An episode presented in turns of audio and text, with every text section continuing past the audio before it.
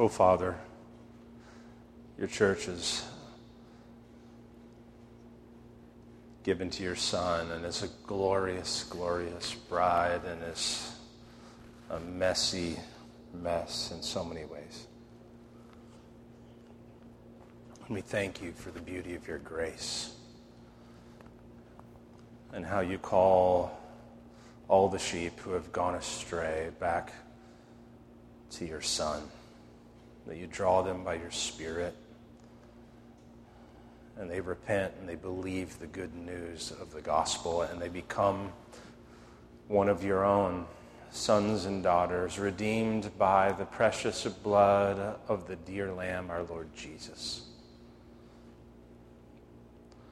And that in weakness you call us, not because of strength, but because of your mercies. And the wise you cast down, and the foolish wisdom of God to the world becomes ours, of a Christ who died on a cross to pay the fullness of the penalty for our sins. And you gather us to be your people in churches all across the globe, for your kingdom ever grows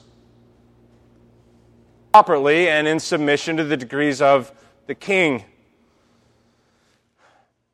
And everything about that reality is entirely not true of King Jesus as he approaches Jerusalem. Jesus is an entirely unique and an entirely he's an entirely peculiar kind of king. He doesn't he doesn't fit that mold in his approach to Jerusalem in any way, shape, or form. He wasn't born in a palace, he won't die in one. He doesn't have an entourage of who's who. He doesn't have an entourage of servants. He came to serve them. There are no high ceilings here, there's no marble walls or precious gemstones as Jesus um, enters Jerusalem as king in our passage today. There's no grand courtyards, and there's very little respect or recognition, though there is some. And even though Jesus is the good king, his people do not want his reign over them, except for a few except for a few. A few recognize the royalty, the divine royalty of our Lord. They don't recognize the fullness of His majesty because we often think about the fullness of His majesty um, just being on display in His place at the right hand of the Father, but that's not the full picture. The reason that He is exalted to the right hand of the Father and reigns over the world as Lord of Lords and King of Kings is because he came and obeyed his Father all the way to a cross. And so you can't understand the majesty of Jesus without actually seeing and understanding what the cross of Christ and why he died on that cross and what it's all about. Um, and so what they don't recognize is that part. So they don't recognize the fullness of his majesty. And they can't yet, really. They can't. And so don't give the disciples too hard of a time for what was going to be a much clearer presentation of new revelation of who their Messiah was.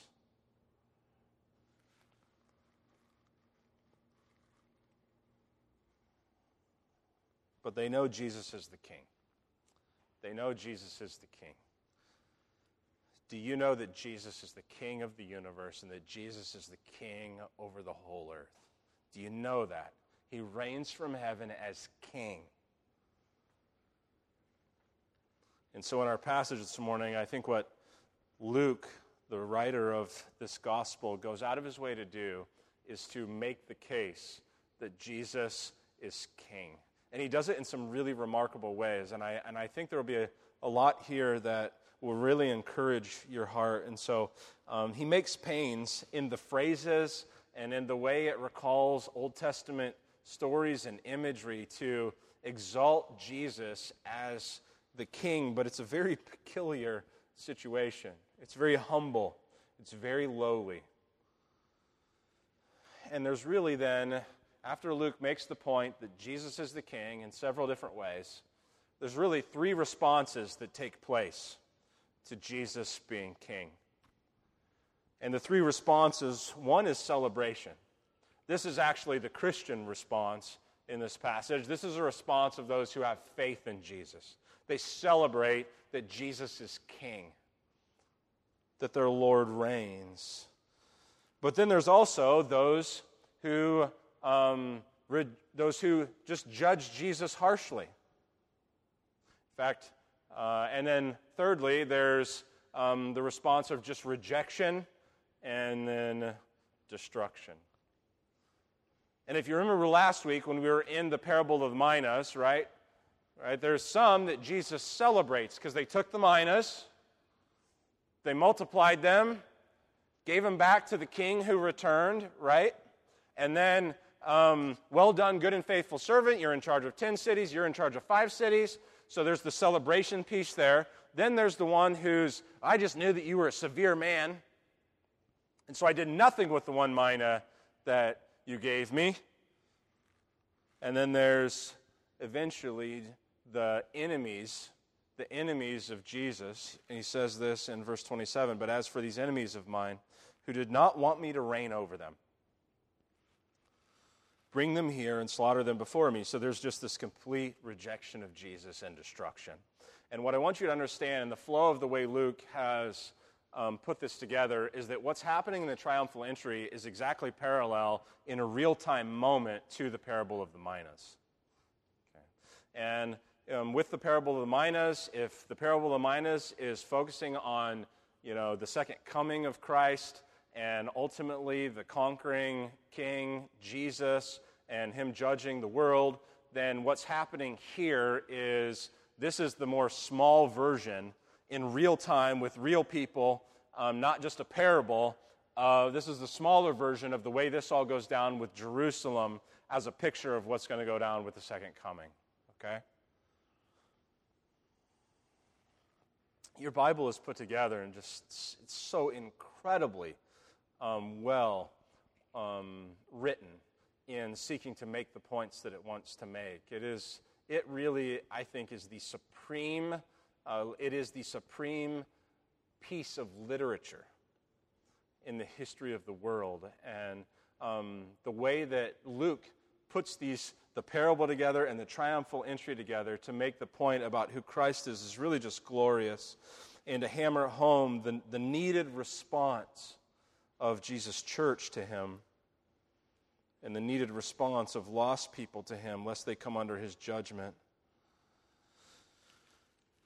And so the faithful celebrate, the unfaithful judge, and his enemies reject him and are destroyed. We're going to see that again as the response to King Jesus. But let's just read the passage, and then I want to make some points about how Luke draws out who this king is.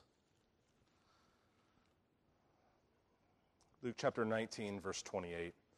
And when he had said these things, he went on ahead, going up to Jerusalem. This is where he's been headed for a long time, right? This is the dark cloud hanging over Jesus' head. He's going up to Jerusalem. When he drew near to Bethphage and Bethany, at the mount that is called Olivet, he sent two of the disciples, saying, Go into the village in front of you, where on entering you will find a colt tied, on which no one has ever yet sat. Untie it and bring it here. If anyone asks you, Why are you untying it? you shall say this The Lord has need of it. So those who were sent away, or those who were sent, went away and found it just as he had told them. And as they were untying the colt, its owners said to them, Why are you untying the colt? And they said, The Lord has need of it. And they brought it to Jesus, and throwing their clo- cloaks on the colt, they set Jesus on it. And as he rode along, they spread their cloaks on the road. As he was drawing near already on the way down the Mount of Olives, the whole multitude of his disciples began to rejoice and praise God with a loud voice for all the mighty works that they had seen, saying, Blessed is the King who comes in the name of the Lord, peace in heaven and glory in the highest. And some of the Pharisees and the crowd said to him, Teacher, rebuke your disciples. He answered, I tell you, if these were silent, the very stones would cry out. And when he drew near and saw the city, he wept over it. Can imagine that weeping. And when he drew near and saw the city, he wept over it, saying, would that you, even you, had known on this day the things that make for peace, but now they are hidden from your eyes. For the days will come upon you when your enemies will set up a barricade around you and surround you and hem you in on every side and tear you down to the ground, you and your children within you.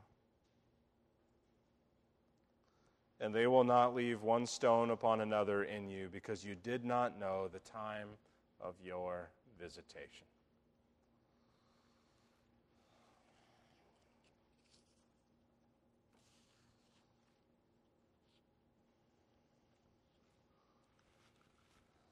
So I want you to see something. I want you to see how Luke makes everything with this donkey and the story of this donkey. Because it is a donkey. It's probably not the colt of a horse, it's a donkey um, ultimately the fulfillment of uh, Zechariah.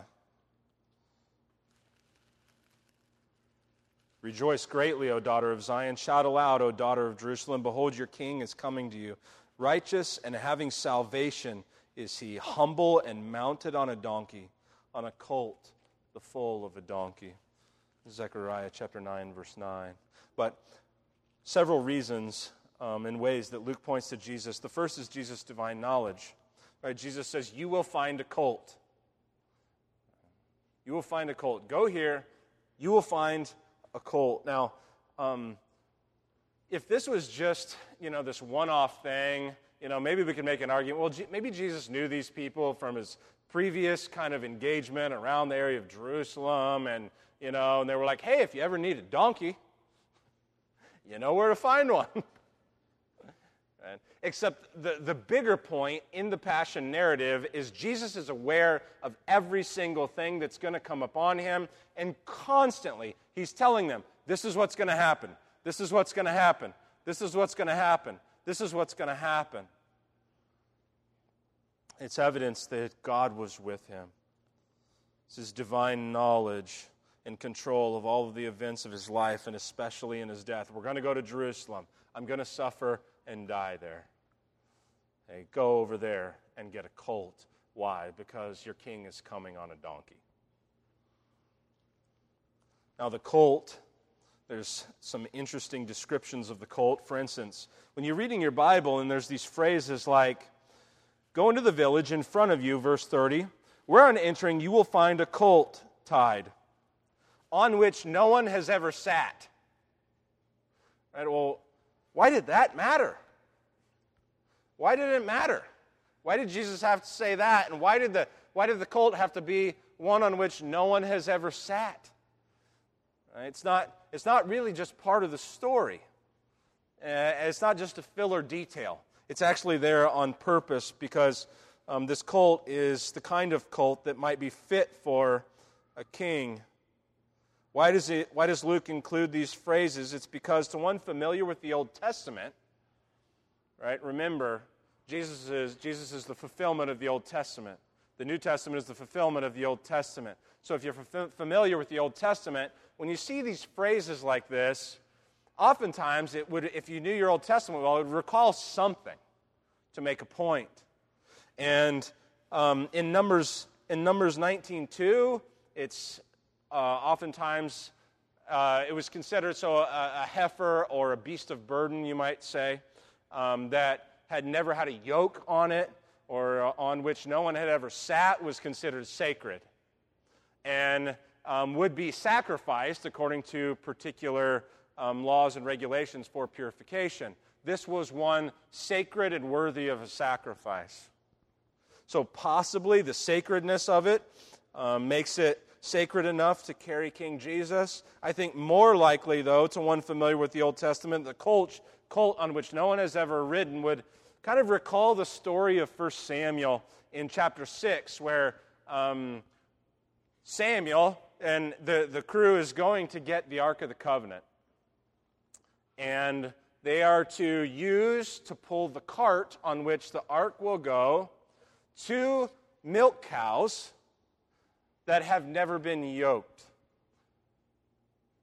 And when they go, they then take the ark of the covenant back into Jerusalem, the Jerusalem area. And so, what's the significance of that?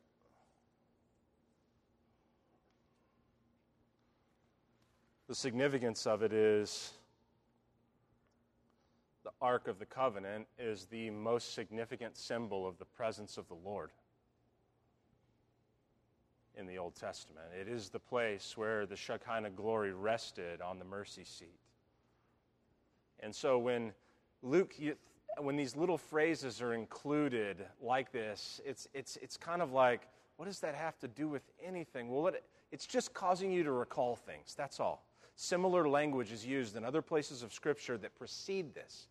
And so you think, oh, they were going to get the Ark of the Covenant because the presence of God was going to return to Jerusalem.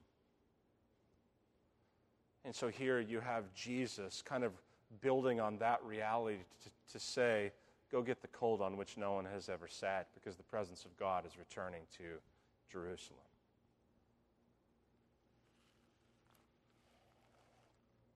You have Jesus' divine knowledge. You have the colt fit for a king. Jesus' divine authority.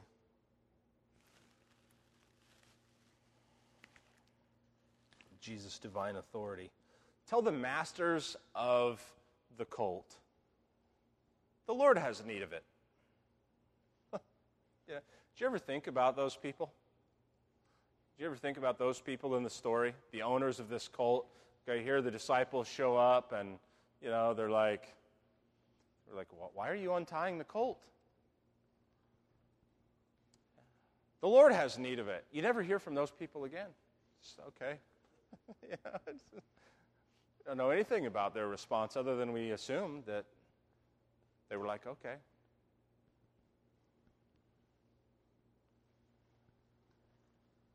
But it's really interesting because a lot of commentators suggest there the, that phrase, the Lord has need of it,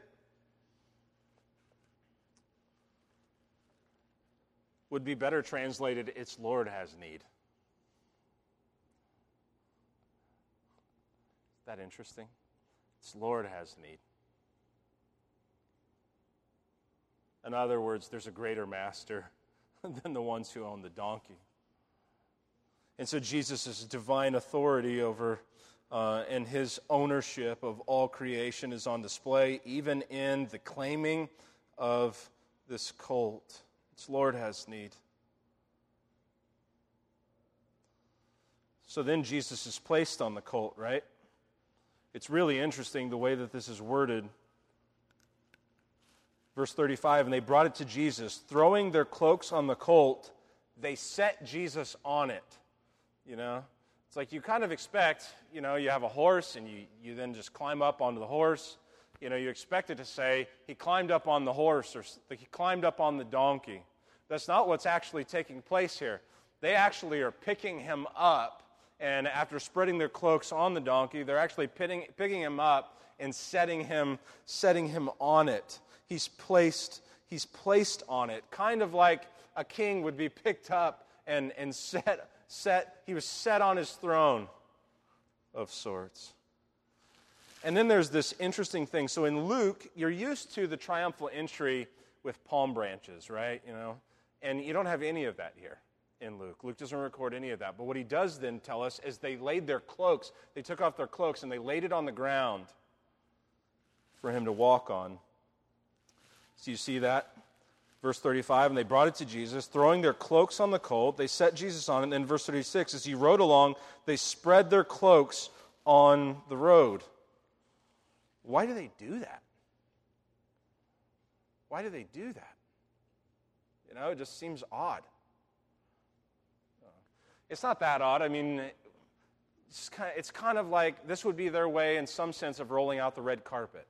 That's the idea, right? Um, and so, even in ancient Roman history, we have examples recorded of, you know, military men like Cato. You can read about him later, of when his military service ends, the people laying out their cloaks for him to walk on as a just a an symbol of honor. And so, with Jesus, um, you have them laying on their cloaks in a pattern actually that happens in the Old Testament with Jehu. 2 Kings chapter 9, Jehu is anointed king, and this is what the people do. They lay their cloaks down on the ground for Jehu to walk on them while they shout, Jesus is king. Jehu is king. And so now with Jesus, the same thing is happening, like they're um, like a coronation ceremony where they're announcing Jesus is king. It was a show of honor.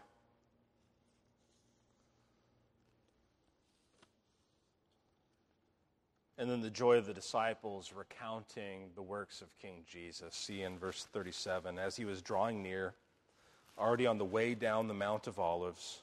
The Mount of Olives sits 300 feet above Jerusalem, around 3,000 foot sea level, and uh, coming down the Mount of Olives to enter Jerusalem the whole multitude of his disciples began to rejoice and praise God with a loud voice for all the mighty works they had seen.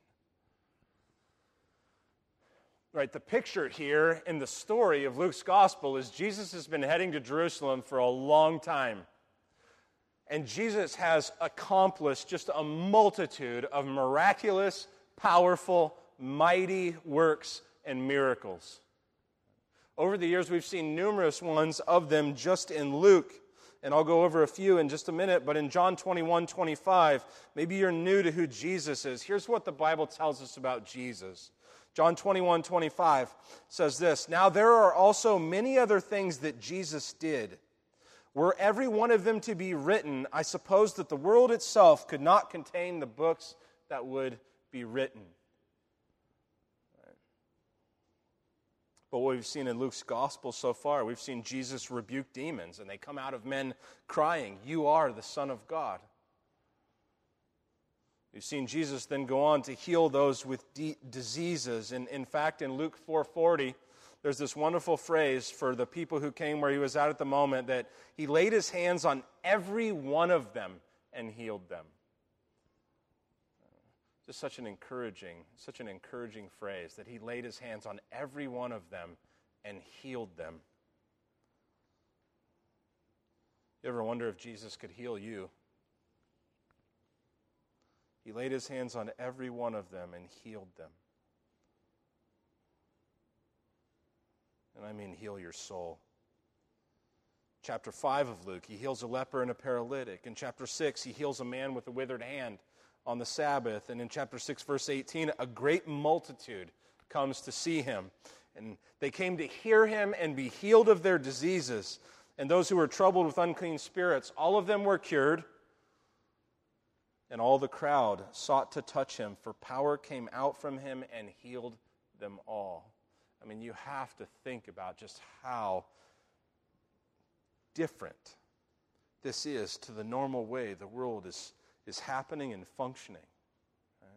The inbreaking of Jesus and just the healing of multitudes of people to display that he is the king with divine authority who has power over all things. Your Messiah has come. He's come to set free the captive, to give sight to the blind, to free the oppressor, the oppressed.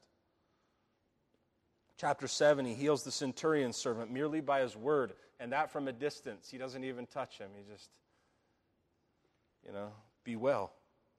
And the centurion goes back, and his servant as well. He raises the widow's son back to life. And then the passage in chapter 7 says, And fear seized them all, and they glorified God, saying, A great prophet has arisen among us, and God has visited his people. Because the things that Jesus was doing, and so many of them that the books of the world could not contain, were all a display that he does what only God can do. And the people who had eyes to see recognized God has visited his people. In chapter 8, he calms the storm. And then he casts out the legions of demons and sends them off into the pigs so they're thrown into the abyss, the ocean, in the ancient world. He heals Jairus' daughter, right, who was dying from bleeding, 12 years old. Chapter 9, Jesus feeds 5,000 people with five loaves of bread and two fish. He casts the demon out of the boy, and what do the people do? And they were all astonished at the majesty of God. Look, that's like seven instances just through the first nine chapters of the Gospel of Luke of the glory of Jesus, that he is the God who has visited his people. And just as those who were healed celebrated and joy, rejoiced with great joy and glorified God, here now, in this moment, as Jesus rides onto this rides on this donkey into Jerusalem, the disciples celebrate God is visiting his people. They say, Blessed is the King who comes in the name of the Lord. Now you should understand this. Luke's very particular here. This is Psalm 118, verse 26, and you know this in the other Gospels. Blessed is the one who comes in the name of the Lord. That's how you know it.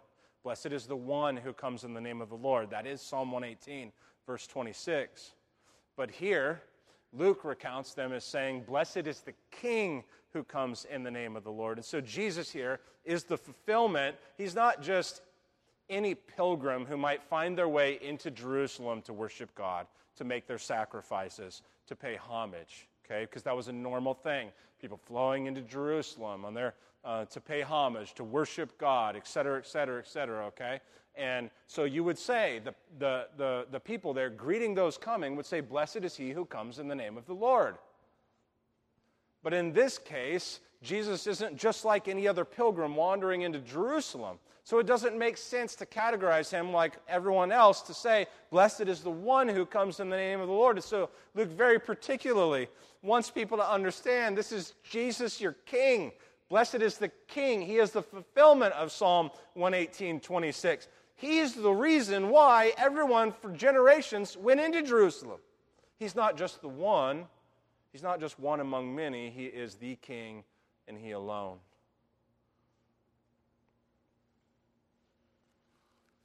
Peace in heaven and glory in the highest.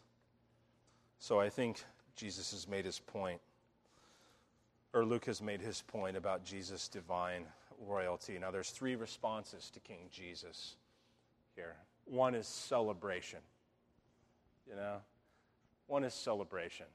And the church of Jesus Christ just needs to get better at celebration. You know, and I get, we're, we're all white. Well, most of us are. Some of us are a little browner, partly because of tan, partly. But, you know, there's. That's why Daniel moves more up on the stage than anybody else. And aren't you glad for it? Aren't you glad for it? You know, the rest of us are more like, Blessed is the King who comes in the name of the Lord.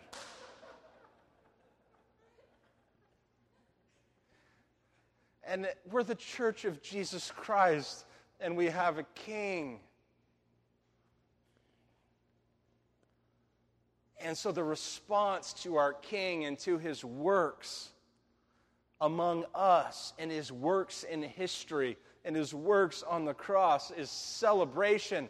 And that ought to move us sometime. You know? It ought to move us a little bit sometime.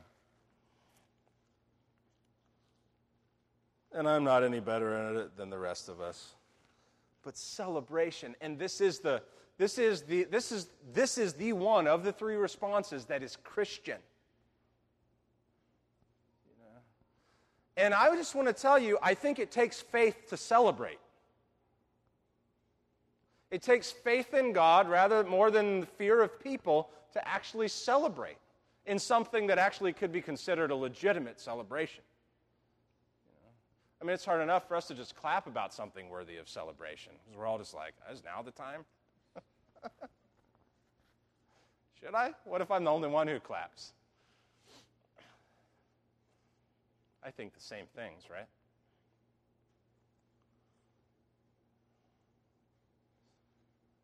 Celebration. Celebration.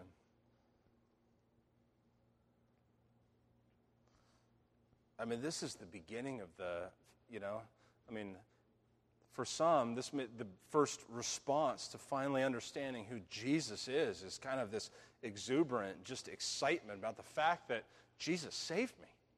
Jesus saved me. They come to understand Jesus actually is the King who he is displayed to be in Scripture. And there's celebration. I want us to get better at celebration. That's all I'm saying. I want us to get better at celebration. It's celebration with faith, celebration of our King. You know, and I sympathize with those who, you know, want us to have a piano that, and to play some hymns that have some more stark melody to them. I sympathize with that because there are things that you can do on a piano with a melody to help with celebration that aren't as easy to accomplish on a guitar. It's just not as easy. And so uh, I sympathize with that reality. There's some times where I think, you know, right now, we need a really stark melody that can fire us up a little bit and maybe even make us clap a little. Right? Do I know anything about what I'm talking about with music, Chris? Okay, is there something to what I'm saying here? All right.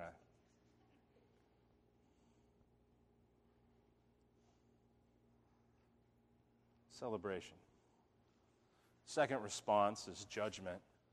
Here's the Pharisees are always around. This is actually the last time the Pharisees will be around, at least specifically by name. The Pharisees are always around. And, and so they see this blessed is the King who comes in the name of the Lord, this celebration of this. And, and, and we're talking about a small group of people here. Maybe 120, maybe, give or take, um, who, who are celebrating the coming of Jesus. Even though they're walking into Jerusalem, it's not like all of Jerusalem breaks out in this celebration. This is the outcast. This is the blind man. This is the leper who's been healed.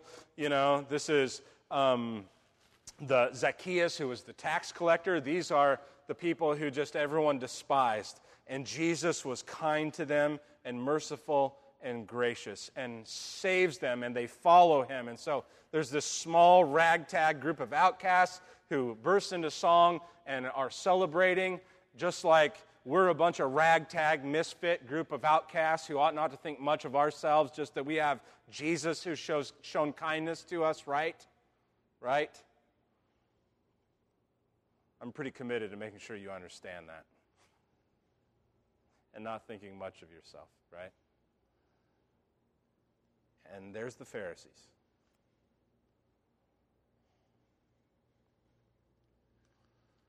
Some of the Pharisees in the crowd said to him, The Pharisees are always correcting Jesus. They're always rebuking Jesus.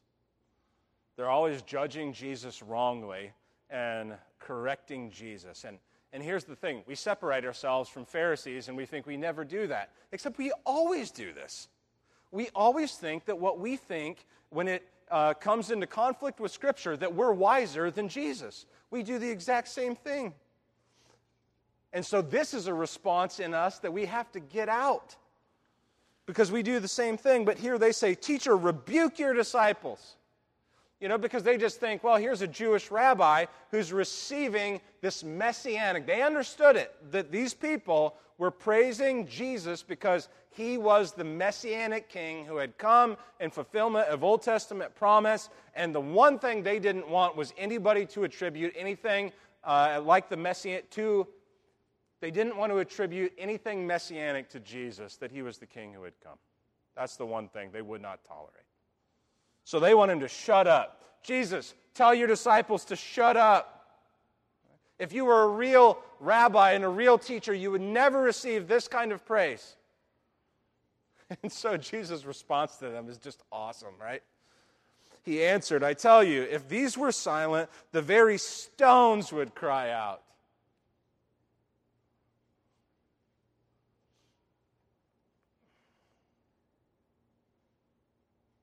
These were silent, the very stones would cry out. Right? Jesus will be worshiped. Some bring their harsh judgment of him. They bring their unbelief. Teacher, rebuke your disciples. Some just don't want to listen to Jesus because they know better than him.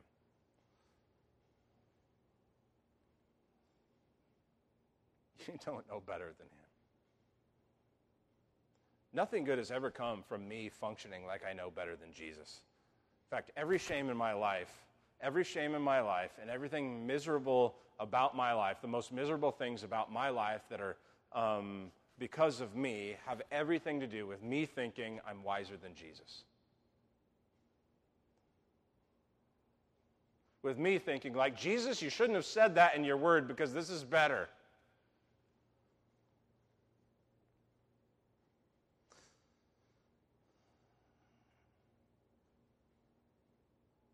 I tell you, if these were silent, the very stones would cry out. And then there's the response of rejection. Verse 41 the whole of Jerusalem now, he actually draws near close to the city. And when he drew near and saw the city, he wept over it.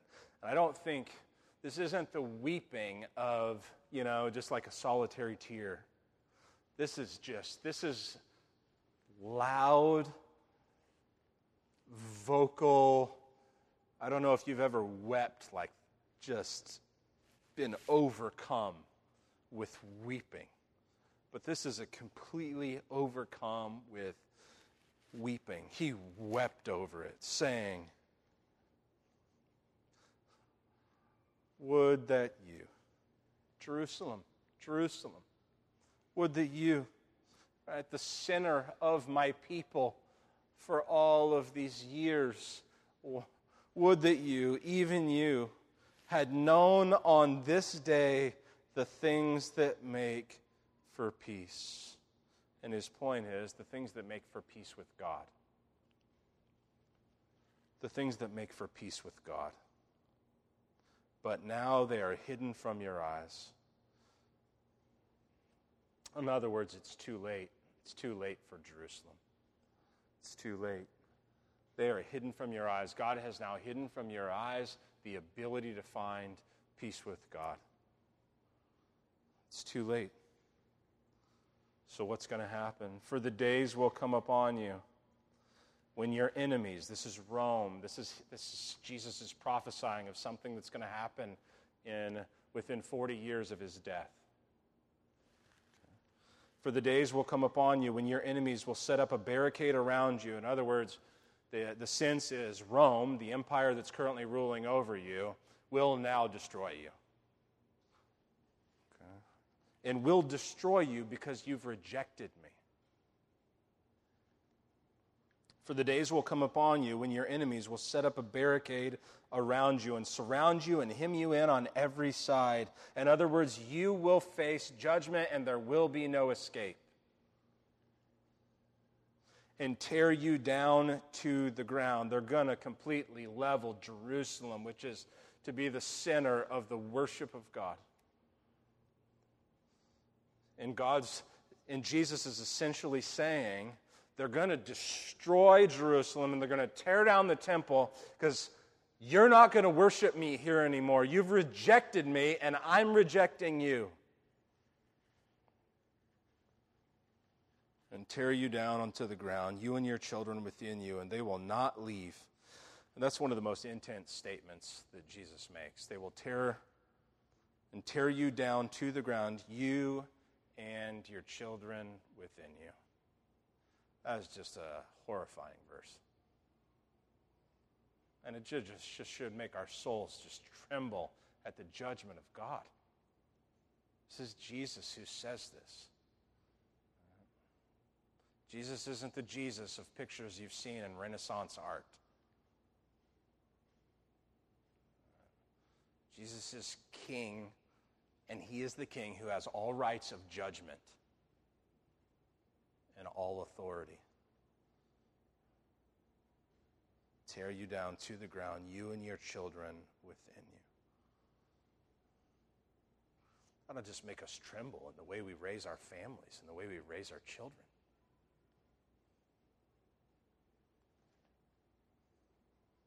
And they will not leave one stone upon another in you because you did not know the time of your visitation. Jerusalem, the one place where everyone should have recognized Jesus, and the one place that no one recognized Jesus. Except the ragtag bunch that Jesus gathered as he wandered all over Galilee and around the nation of Israel and even beyond Israel. And in Jerusalem, the heart of the worship of God, they know nothing of Jesus. And it's because they just want to live their way. They want a system where they can worship God the way they think they should be able to worship God. They have a system of self commendation. That God should God favors us because we do everything he said. And that entirely misses the point of Jesus because the point of Jesus is way better news than that. The point of Jesus is you can't be good enough. You can't keep the law. You can't do what I require of you. You need a Savior. And your Savior, God, has come and visited his people. He has come bringing salvation, riding on the foal of a donkey, just as was said. And so, what will your response be to Jesus? Will it be rejection? Just don't reject Jesus. Don't reject Jesus. The only solution, the only solution to your rejection of Jesus is destruction for you. That's it. Don't stand in judgment of Jesus. Say, I never stand in judgment of Jesus. Yes, you do. This is why we have to constantly come back to the Scripture and say, No, what does Scripture say? This is what you say, this is what Scripture says. Do you see how you're standing in judgment of Jesus?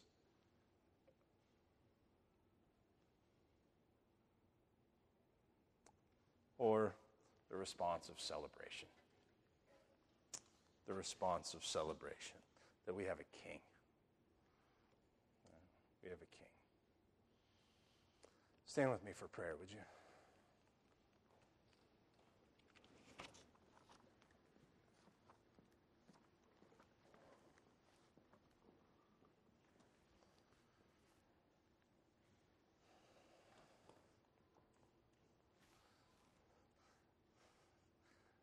God, we praise you that you have sent King Jesus. We praise you that you have sent King Jesus to be the Savior of the world and that you have, through him, by your Spirit, made a people for yourself, and you are worthy of all glory. May you grow in us the ability to celebrate with faith. Celebrate with faith as we would do things like the Lord's Supper, to celebrate with faith as we sing to praise you spontaneously with thanksgiving for your works among men and among us. And at the end of the day, Father, not to us, but to your name be glory, we pray. Turn those living in judgment of Jesus and turn those living in rejection of Jesus. Turn them by your mercies to yourself, just as you have turned us to yourself.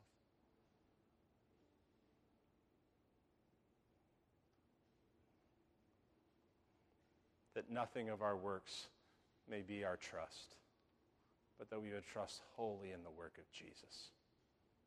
Thank you, Father. Amen.